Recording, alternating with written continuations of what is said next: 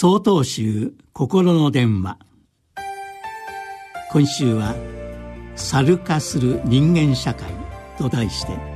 埼玉県長光寺福島新越さんの話です。昨今人間として考えられないような少年犯罪や事件が後を絶ちません。何か変な社会になっているのではないかと思うのは私だけでしょうか。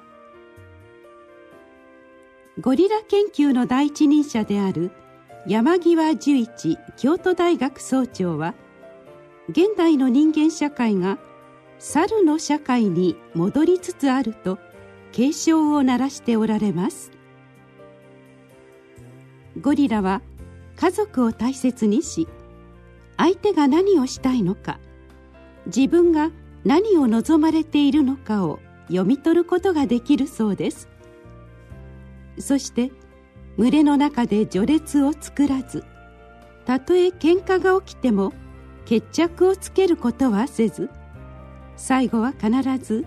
見つめ合って和解するのだそうです。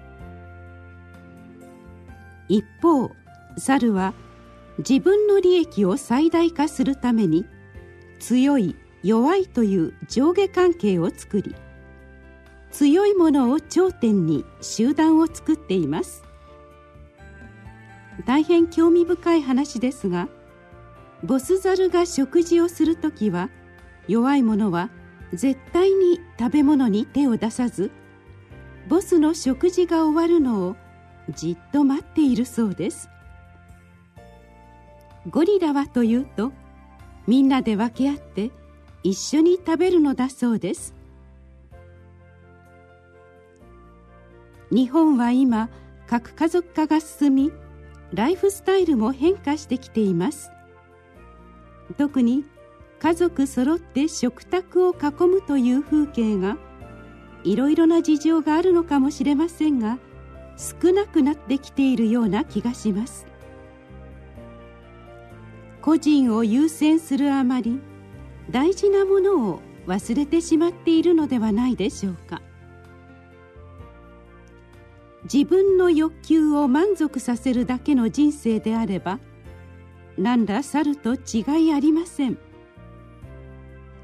今日本は自国の豊かさや利益を優先し力の優劣で上下が決まる格差社会に突き進んでいるように見えてなりません。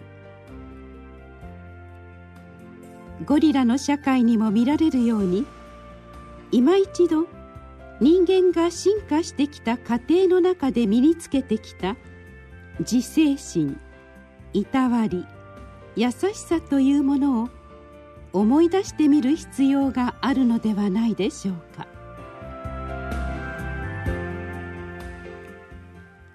5月12日よりお話が変わります。